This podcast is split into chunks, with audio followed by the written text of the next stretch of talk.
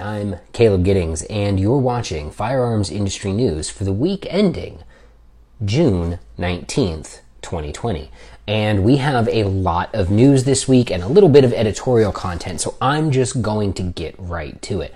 We're starting off with new products. And the first most interesting, well, I don't know if most interesting is the right word, but the first new product that we have to talk about is the new Taurus G3C.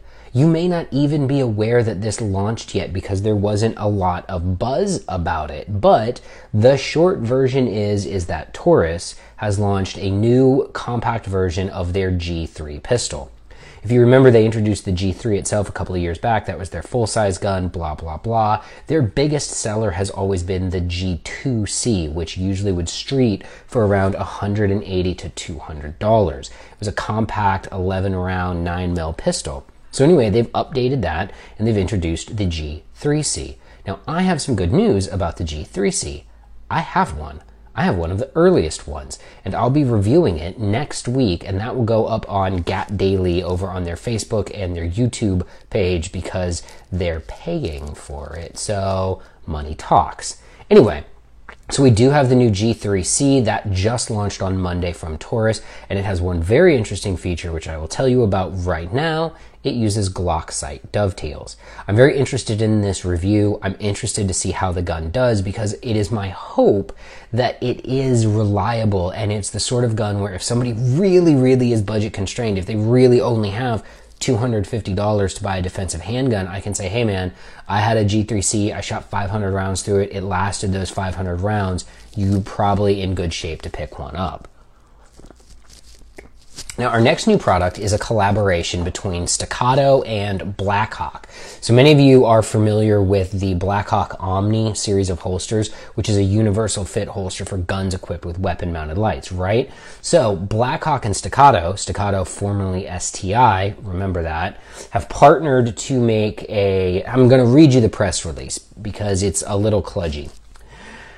Let's scroll down to the good part. Blah, blah, blah. All right, here we go. Staccato and Blackhawk today announced the release of the T Series Red Dot Sight Level 2 and 3 retention duty holsters built specifically for Staccato 2011 pistols. Both companies collabed on the design, testing, and development of the new holster that fits all Staccato 3.9, 4.15, 5, and 5 inch compensated duty guns with mounted lights.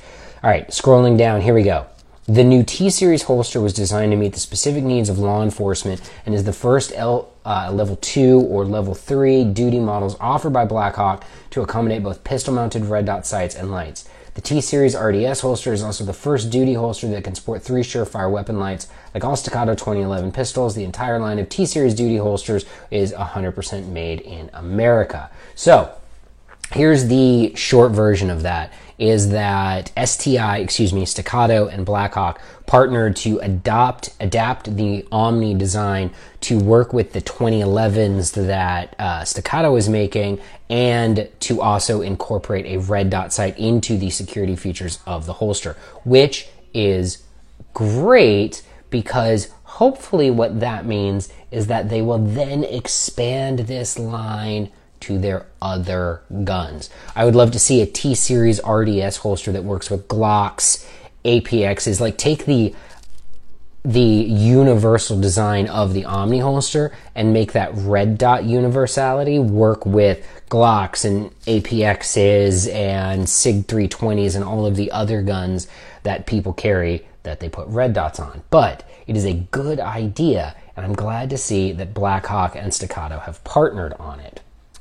Now we have continuing in the good news. We have some good news from the NSSF and good news out of the Senate, actually, which I know that's weird, right? Good news from Congress in this day and age, but it is good news. So,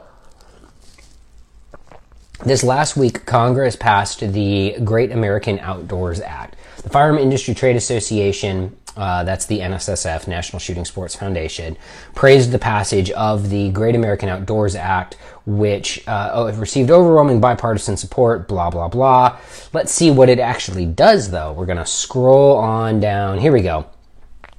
The Great American Outdoors Act, introduced in the Senate by Cory Gardner uh, from Colorado and Steve Daines from Montana, would ensure full, dedicated funding for the Land and Water Conservation Fund and address the maintenance backlogs of public lands and water projects around the United States. These projects include wildlife habitat conservation, road and trail repairs, and increased recreational access to public lands and waters. Basically, we're actually spending our tax dollars on something cool for once, and that's great. I'm totally on board for this. I love to see more access to public lands, more access to hunting, and all of these activities that traditionally have taken place on public lands. So, good job, Senate and the House, for actually passing a bill that helps people instead of being your usual garbage selves blah, blah, blah. It's expected to be signed by President Trump, and it's great. So that's the good news on the political front. However, we have some bad news. And the bad news is that the Supreme Court decided to not hear any of the pending Second Amendment cases before them. And the Second Amendment Foundation released a statement on this, which uh, from Alan Gottlieb, which I will read to you in its entirety. The Supreme Court's refusal to take a Second Amendment Foundation case falls squarely at the feet of Chief Justice John Roberts. He owes every gun owner in the United States an explanation about why the High Court declined to hear a number of Second Amendment cases. Given the fact that the Supreme Court had a cafeteria style menu of cases from which to choose, there is no excuse why the court at this time chose to ignore the need to rule on any of these cases and send a message to lower courts that they can no longer thumb their noses at the Heller and McDonald Supreme Court decisions affirming the individual right to keep and bear arms. So to kind of give you an idea of what's going on is we have a couple, well not a couple, we have several circuit court splits essentially where one of the circuit courts has ruled one way and the other circuit court, another circuit court has ruled another way. And the only way to resolve those circuit court splits is for the Supreme Court to say, hey, this is how it's gonna be, motherfuckers. And they had the opportunity to do this, and they didn't. And I, like many gun owners, am very disappointed because I was told there would be gun rights and there are no gun rights. And it's disappointing that the Supreme Court hasn't ruled in any of these cases, that they haven't done anything meaningful with any of these gun rights cases, that they didn't take them. And I'm like, come on, man. Like, that's, that's what you're there to do. Take these gun rights cases. I mean, that's what you're there for me to do, anyways.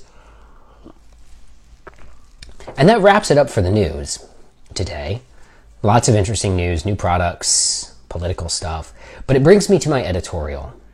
And my editorial today is probably not going to be overwhelmingly popular.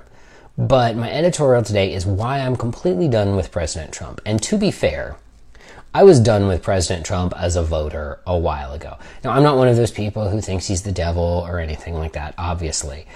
I had pretty much decided I wasn't going to vote for him again after General Mattis, who I have the utmost amount of respect for, bailed on the administration. Mattis was one of the reasons I voted for Trump in the first place. The other reason I voted for Trump is because there would be gun rights, and there have been no gun rights. All right. I was told that we would get suppressors off the NFA, that we would get 50 state carry, that, you know, the whole reason we should vote for Trump is so he could appoint pro Second Amendment justices to the Supreme Court. And the one person in the administration that I truly respected, General Mattis, was like, yo, I'm out. I, I got nothing for this guy. And he bailed. And I was like, okay, but there could still be gun rights, right? And there have been no gun rights. And this Supreme Court thing, where they were the were the pro 2A justices that he's appointed refused to hear any of the pro 2A cases. That's it for me, man. I wasn't it was gonna take a lot to convince me to vote for Trump a second time, and it's just not gonna happen. I'm gonna vote libertarian. I'm going to go vote for Jo Jorgensen. She sounds great. She wants legal weed and machine guns and to abolish the ATF. So let's do that. That sounds fucking phenomenal. Abolish, defund the ATF. Defund the ATF. Deregulate suppressors. Defund the ATF. Deregulate suppressors. That's That's what I'm into now. Okay. So I, and again, don't at me about this because I don't care if you're like super into Trump and you think he's the best, or do at me and I'll just ignore it. It's fine. Uh, I I can't do it, man. This the Supreme Court thing, that was the thing. And you know what's funny is the Supreme Court has given me two really good decisions that I actually agree with. They gave me the protection of LGBTQ, which I super support. They ruled in favor of the Dreamers, which is awesome. And you couldn't you give me a little gun rights to go with this? Just just one. Just one. But anyway, since everyone was telling me that the whole reason we needed to vote for Trump again was more pro Second Amendment Supreme Court justices, and I got no I got no gun rights, so I'm out. That's it. I'm done. And that is it for the news. Feel free to at me or don't at me. I don't care. I'm Caleb Giddings.